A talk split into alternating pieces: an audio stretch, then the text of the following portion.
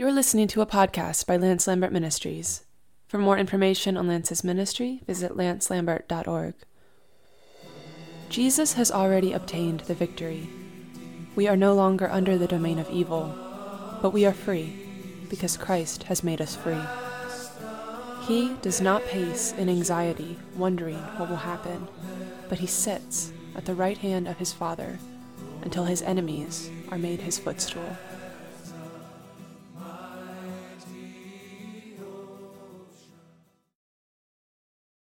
Now, we have very little time this morning, but if you will turn to the 110th Psalm, this psalm has been very much on my heart now for some nine days, I think.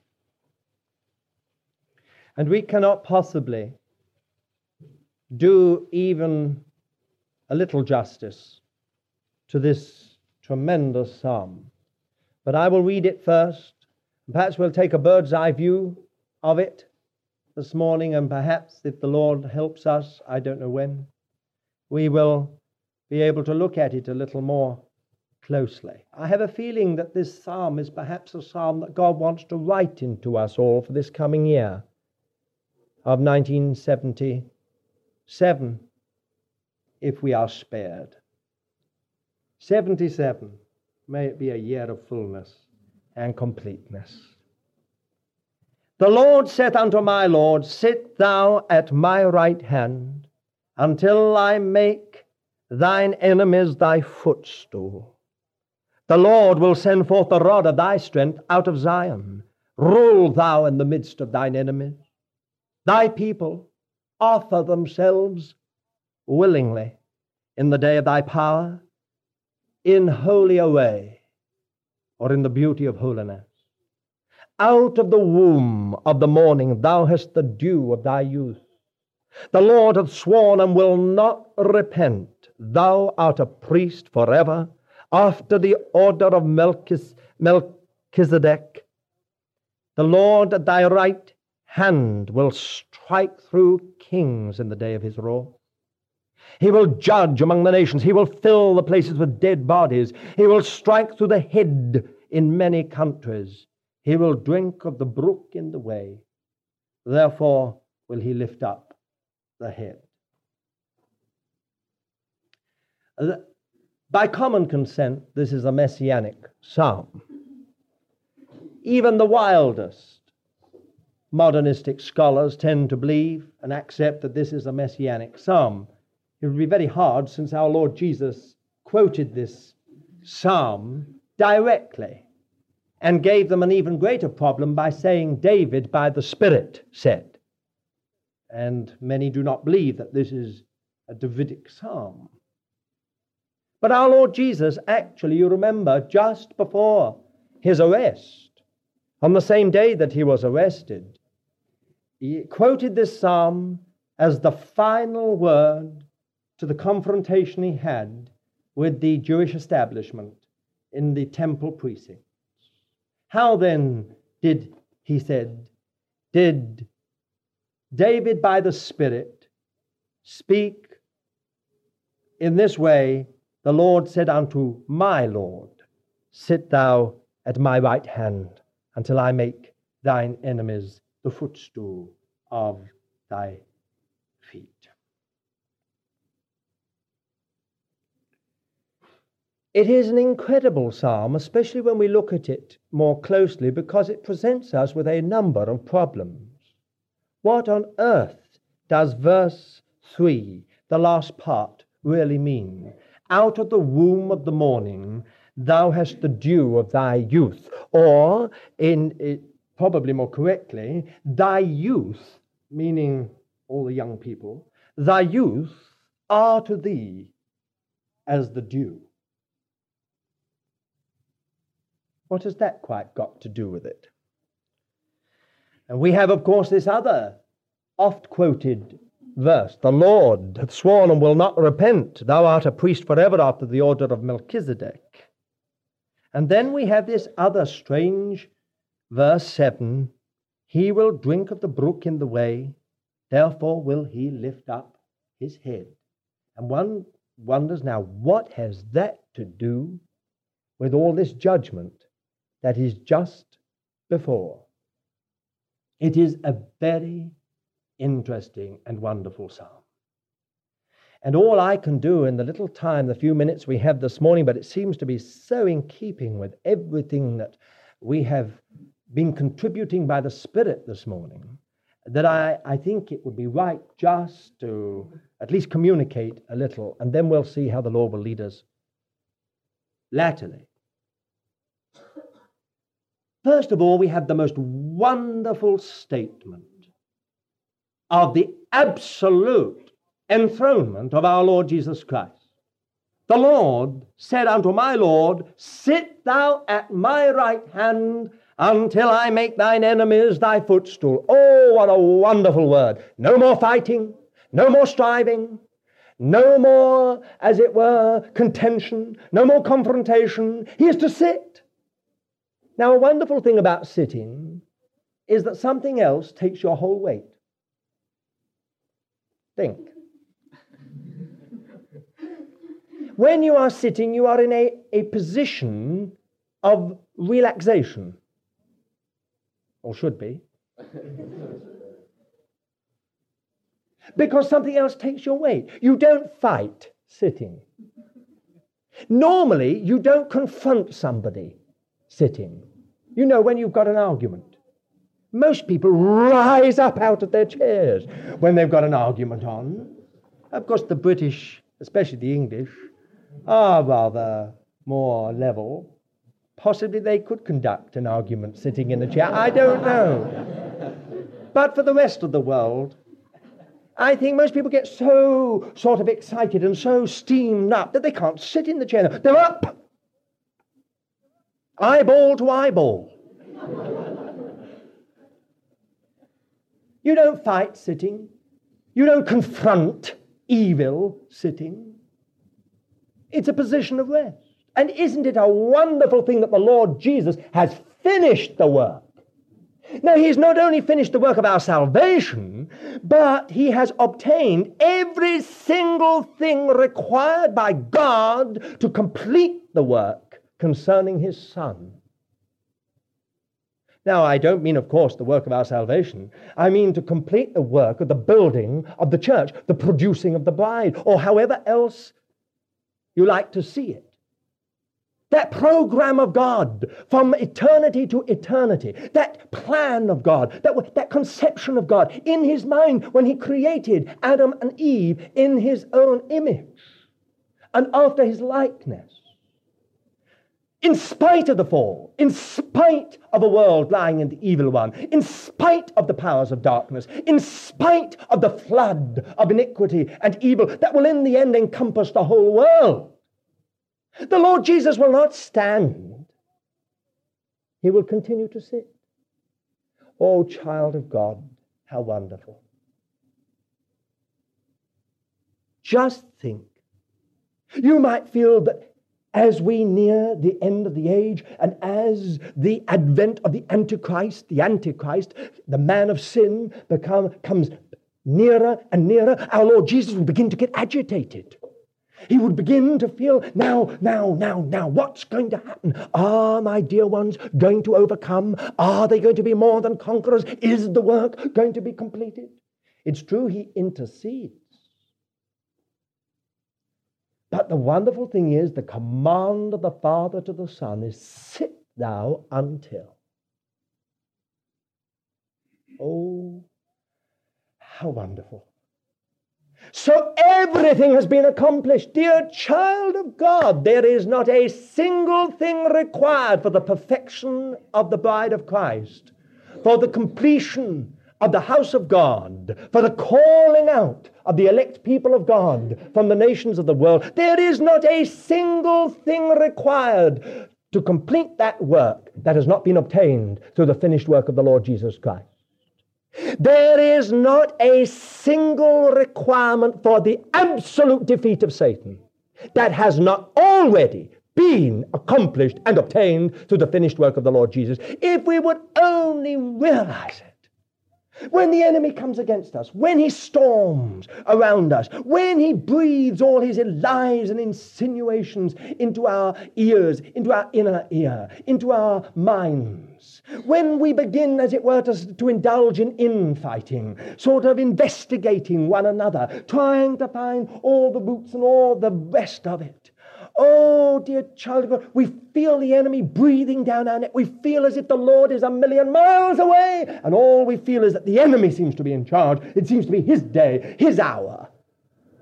But, dear children of God, if we only knew it, the weapons of our warfare are mighty through God to the pulling down or casting down of strongholds, casting down imaginations and every high thing that is exalted against the knowledge of God, and bringing every thought into captivity to obedience to Christ. All we have to do is to stand, and having done all, stand. That's all. And the victory is ours. If we only realized that the Lord Jesus has been sold. Sit thou at my right hand until I make thine enemies the footstool of thy feet. Do you need a baptism of love? Do you need a baptism of power? Do you need to know an endowment, an anointing? Dear child of God, it is not something that there's a debate on in heaven at the present time as to whether to give it to you or not. Some kind of debate, shall we, shall we not, shall we, shall we not? Well, we've got the statistics. So and so did this, and that they had four quiet times last week. Well, well, well. Maybe then we ought to do something for them. So and so did quite well. They witnessed in the office last week. Maybe we should do something for them.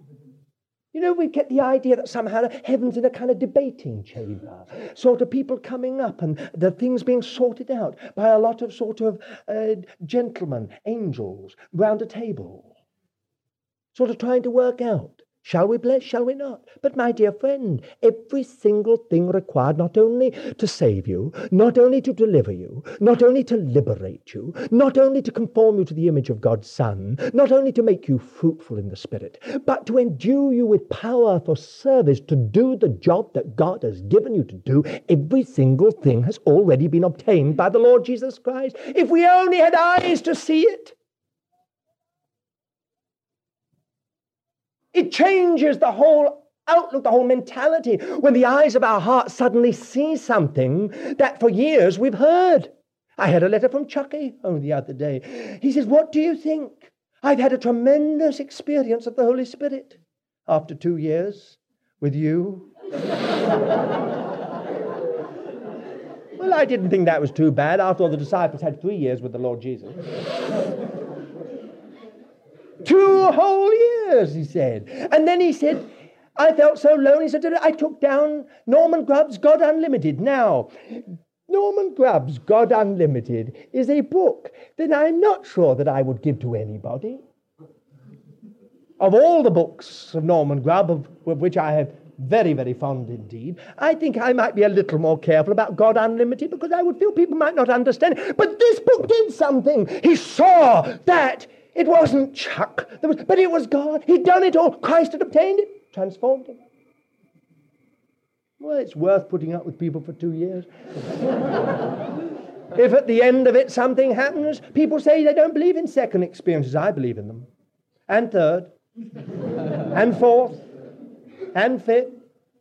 Some of them are so tremendous that they eclipse even our conversion and make us wonder whether we were ever saved before.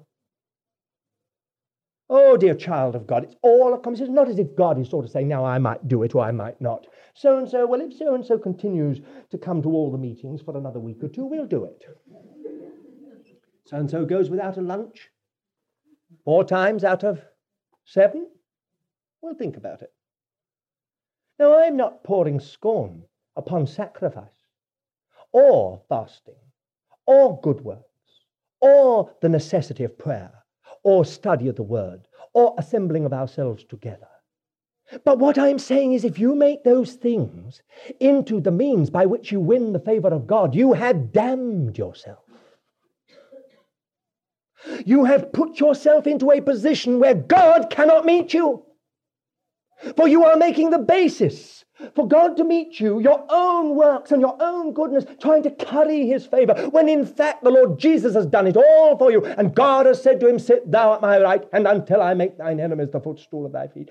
Do you belong to the enemy or do you belong to God? Do you belong to the powers of darkness or do you belong to the Christ of God? If you belong to the Christ of God, you are no longer in the domain of evil. The links have been severed. You may not know it. There may be now and again practical things that have to be done in the name of the Lord Jesus. But the work has been completed. Oh, dear child of God, how wonderful it is until I make thine enemies the footstool of thy. So that great monolithic atheist system, uh, communism, Marxism, will in the end be the footstool of his feet. And he won't even have to rise from his throne except to meet the martyrs. He will sit until Marx and Lenin and Stalin and Khrushchev and Brezhnev and Kosygin and anyone else who comes become the footstool of his feet. Until Chairman Mao is the footstool of his feet. Or whatever else, when this man of sin finally appears in the world and the whole world goes whoring after him, he shall in the end also become the footstool of the of the feet of our Lord Jesus. Now, it's a very interesting thing in the East. I only found this out a little while ago. I found that you must never sit with the soles of your feet up in an Oriental Jewish household or in an Arab household. If you show the soles of your feet, it is the biggest insult you could put. Now, you know, often Americans sit uh, rather like Danny here, sort of. And of course, others sort of sit with their feet right out like this, you know. It's very, very hard to remember. Never do it. Gladys Thomas told me of a little girl of only four years of age who was uncontrollable hysteria, weeping and weeping. The teacher could do nothing for her. Finally, Gladys was called. Gladys went down. And when they, after much difficulty, had calmed the little girl down, finally, Gladys was always saying, Well, what is it, dear? What, what is it? What's upset you? Finally, she said, Someone, I don't know what her name was, uh, but mentioned another little contemporary school friend of hers in the same class. She said, Miss Thomas, she showed me the sole of her feet. now, doesn't that make you realize what it means when you, you brush the dust off the soles of your feet against them, and it shall be a testimony in that day? There's such a lot about the feet. The, the, Joshua made the elders of Israel put the soles of their feet on the necks of the kings. These people are going to be the footstool of the feet of the Lord Jesus Christ. Absolutely defeated. But then there's something else very wonderful. You see our time's flying away. Look, it says, The Lord will send forth the rod of thy strength out of Zion. Rule thou in the midst of thine enemies. Out of Zion. Where is Zion? Where is Zion? Of course, physically, it is one of the three mountain tops upon which Jerusalem is built Mount Mor- Moriah, Mount Ophel, and Mount Zion. But where is this spiritual Zion?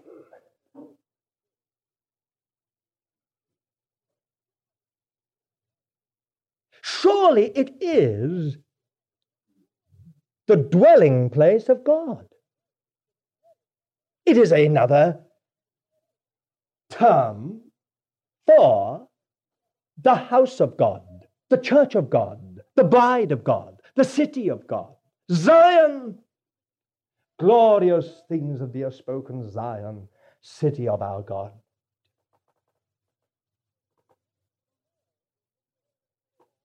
the Lord will send forth the Rod of thy strength out of Zion. This word rod in some of your versions, scepter, is just the same word in Hebrew that is used of Moses' rod and Aaron's rod that budded. The little rod that Moses lifted up. The, the rod that was the symbol of Aaron's authority that was laid up, you remember, after the, the division and faction of others in the temple.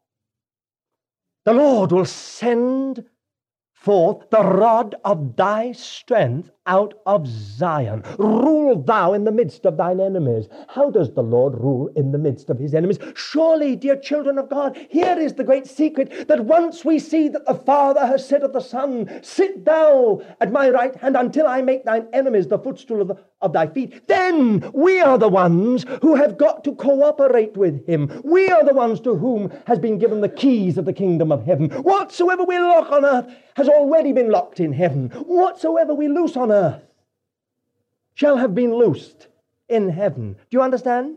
In other words, this rod of the, of the Lord's strength stretching forth out of Zion is something that the church has got to cooperate with, or we will not see the, the powers of darkness set back. You can implore and implore and implore the Lord. You can pray and pray and pray, but there comes a time when you have to state facts, and only the stating of facts throws the enemy back.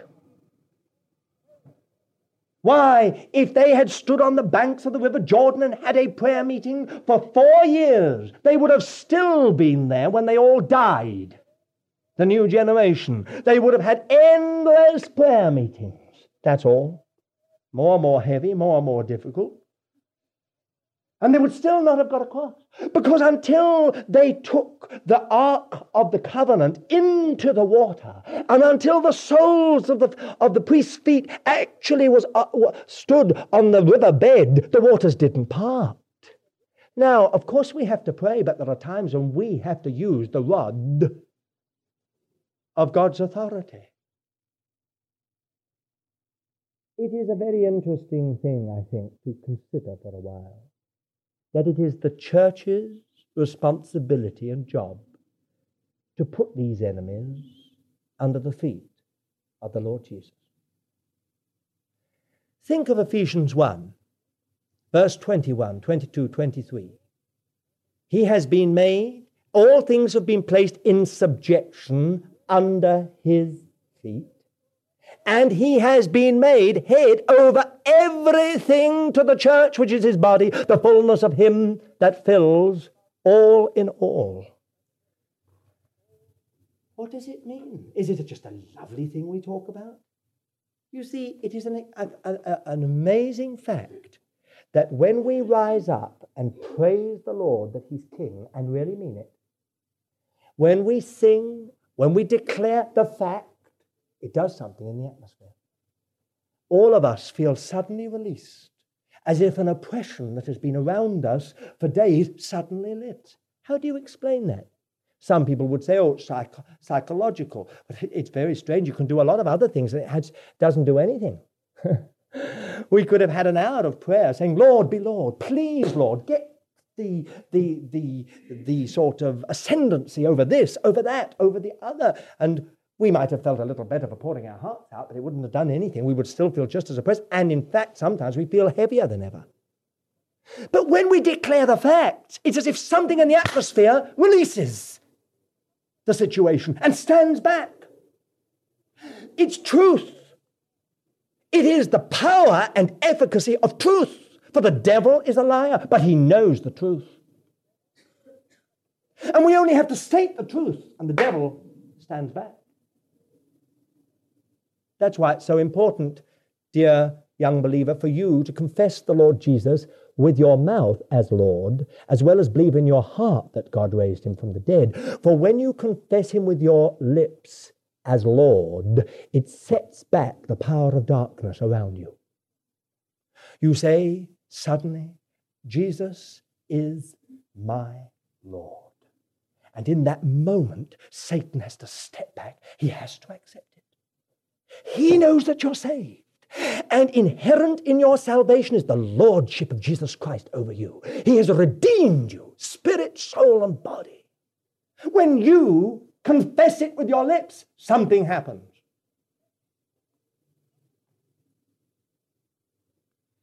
Rule thou in the midst of thine enemies, all the enemies of God, the enemies of God in this country, the enemies of God in this locality, the enemies of God in this world.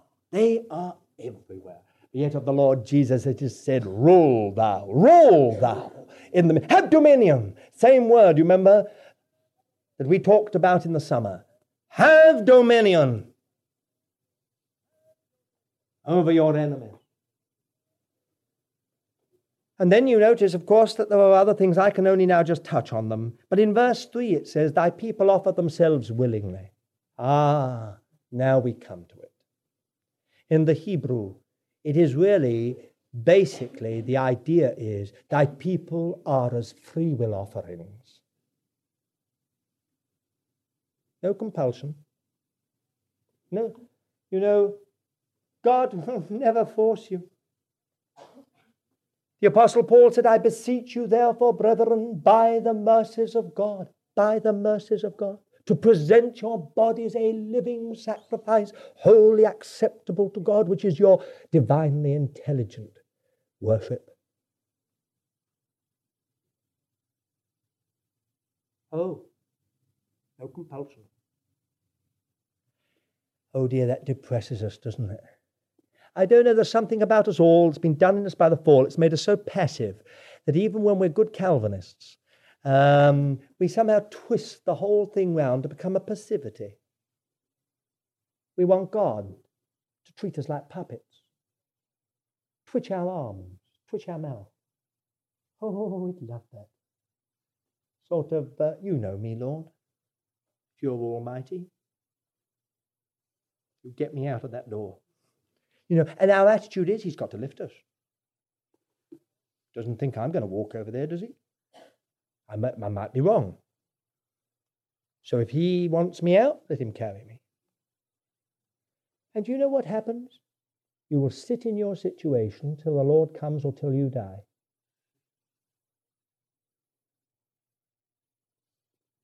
Now, listen to me. In another 20 years, the basic issue of your life will still be exactly the same as it is this morning.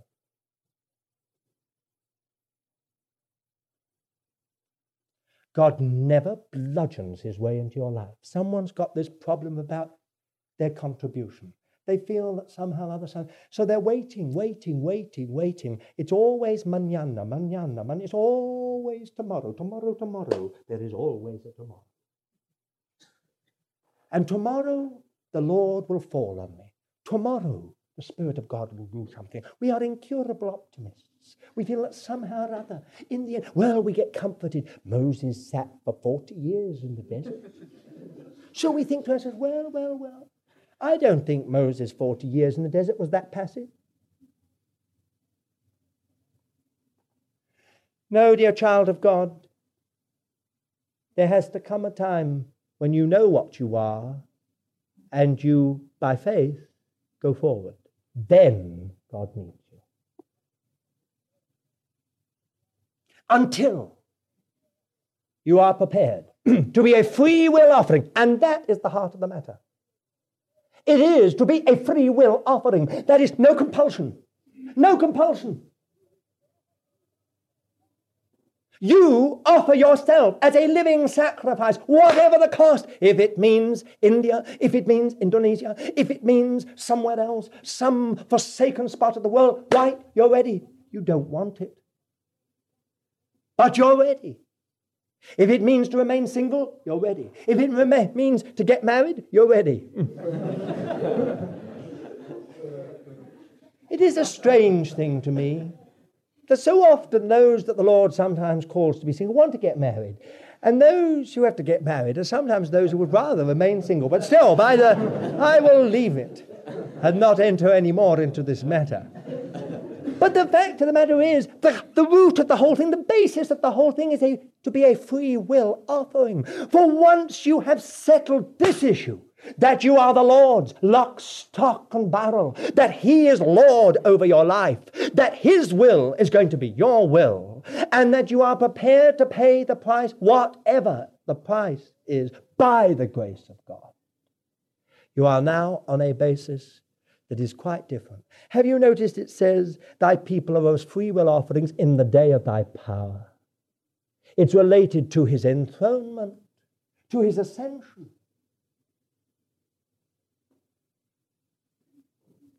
Pentecost is intimately related to the ascension of Christ. And no man or woman ever has a real experience of the Holy Spirit's anointing power apart from seeing the ascended Lord. If you don't see the ascended Lord, it's a transient experience, experience. And it becomes like a drug. Then you all the time got to have a certain atmosphere and a certain kind of feeling.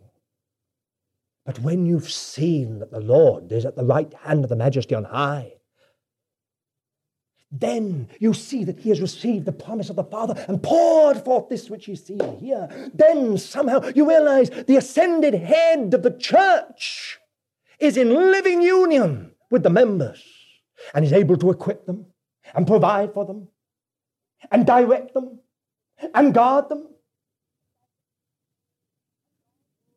till the work is completed. Oh, in the day of thy power, in the beauty of holiness, in holy array. Of course, the idea there, you know, in the Hebrew idea is not so much something that's lovely to look at, but something that is uh, in its right order, symmetry. But in actual fact, it probably has very much more to do with the garments of the priests. You get that in Exodus, I think it's uh, chapter 25, 26, 27, 28. You see, you, you can't offer yourself willingly unless you're first had the garment of salvation upon you. But if you've got the garment of salvation, and read about those wonderful garments that the priests had to wear every time they came into the presence of the Lord, their bodies washed with pure water, and then the fine linen, and then the girdle of embroidered work upon them.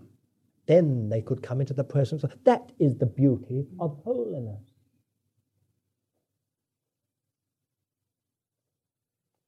And then you had this amazing thing about out of the womb of the morning. What does it mean? What on earth's that got to do with it all? Out of the womb of the morning, thy youth is as to thee, or as to thee, eh, are as due to thee.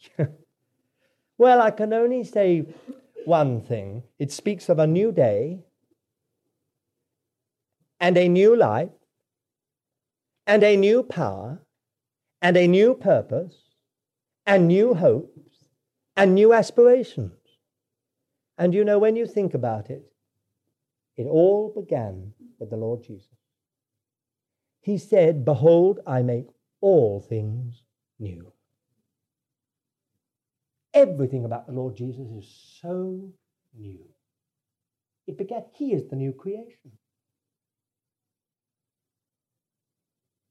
Have you found that? Wherefore, if any man be in Christ, there is a new creation. And you know, if you and I are going to know anything about ruling in the midst of enemies, if we're going to know anything about the rod of his strength coming out of Zion, we have got to know a lot about new life. The old cannot come into us, all our old things. Somehow God's got to deal with them. It's all got to be new all the time, born of God. Due it is an incredible thing that Jerusalem more or less remains alive on the dew all through the dry season.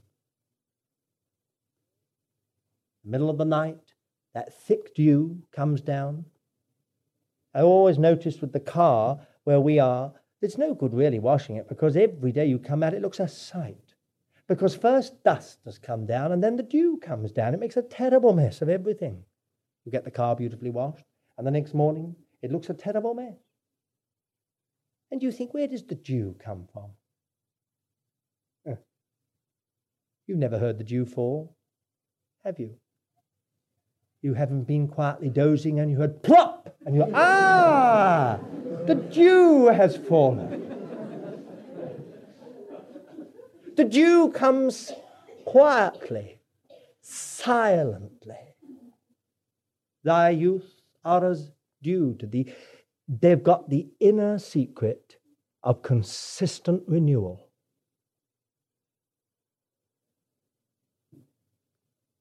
And then, of course, there's the intercessory ministry of the Lord Jesus. In verse 4, thou art a priest forever. And then there is the judgment that is con- has been passed into his hands.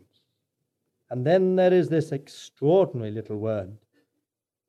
He will drink of the book in the way, therefore will he lift up the head. This ruling in the midst of the enemies is very wonderful. It begins with kings, that's the head of the nations. It goes on to the whole systems that they represent. And then finally, in verse uh, 6, it says, He will strike through the head in many countries. But I think it'd be much better to say, He will strike through the head over the wide earth. Meaning, first, the people, the minions, and the system, and then the heart of the matter.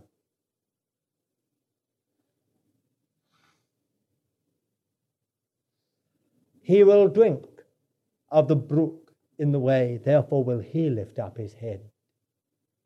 That certainly was true of the Lord Jesus. All through his 33 years, and particularly the three years of his ministry, he was sustained by an inner life. He said, when they said to him, Lord, you looking well, where did you eat? He said, I have bread that you do not know of. There was an inner life with God. Dear children of God, isn't it wonderful to recognize that our head is already in heaven? I must close, the time has gone. I've only given you a little bird's eye view of this incredible psalm. I remember some years ago, our dear beloved brother, where he is this morning, somewhere around here. Sure, he won't mind me saying so. Fred Smith, contributing a little thought that was really quite a riot at the time around the Lord's table one Sunday morning. Those of you who will remember some years ago will remember that I have never forgotten it. Fred, in his usual original way, said that he had been either reading the newspaper or watching television, I don't know, but he had seen a horse race. But unfortunately, the two horses that were in front were neck and neck for the last part. And when finally they went over the winning line, it seemed uh, that they were both in together. So they had to have what they call a photo finish. And they said that one horse was in by its head. Now you may wonder where Fred got such spiritual benefit from this. and what on earth this had to do with the Lord's table and the gathering together of the Lord's people. But he suddenly said, The Lord said to me, You also have won because the head is over the line. You know, I've never forgotten that. The head is over the line. You know, our head's over the line. He's won. Well, I don't know uh, where you are in the body, but it doesn't really matter, dear friends, because as long as the head is over the line, the rest has won.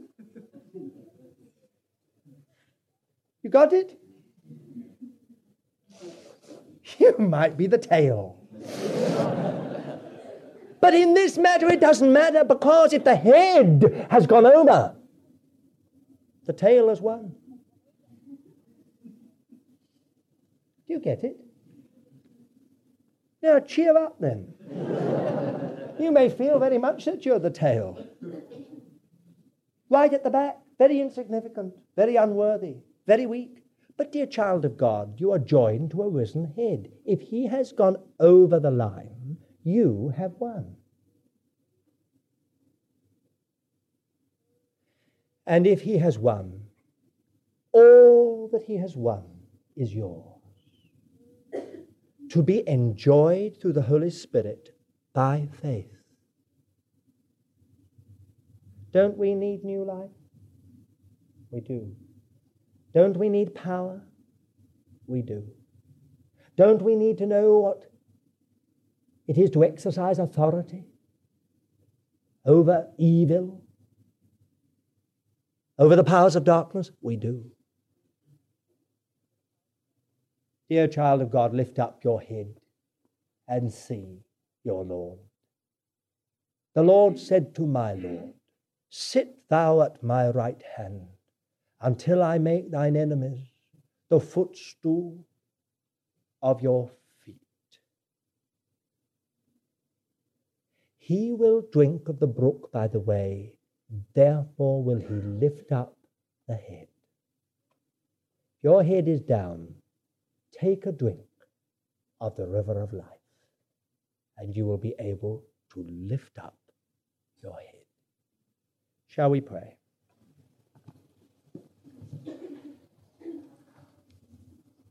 Dear Father, we do pray that Thou wilt preserve us from being Sunday go to meeting Christians. Dear Lord, we want to be cooperating with Thee, involved with Thee, 100% involved, Lord, with Thee in what Thou art seeking to do in our day and generation. Lord, we give ourselves now to Thee. Wilt Thou, we pray, in love and mercy and grace, write this word upon our hearts and make it a living reality to us all. There must be so many of us, Lord, that need to take a drink of that water of life, that need, Lord, somehow to know the river of life in experience just at this present time. Lord, help us to take the step of faith. We all need, Lord, to be as free will offerings in the day of thy power. O oh God, help us. Preserve us from being just people who live in theories and ideals. Help us, Lord, as we see the glory of thy ascension, to offer ourselves a living sacrifice. And we ask it in the name of our Lord Jesus. Amen. May you be a free will offering, a living sacrifice to the Lord. May you know the deep, deep love of Jesus.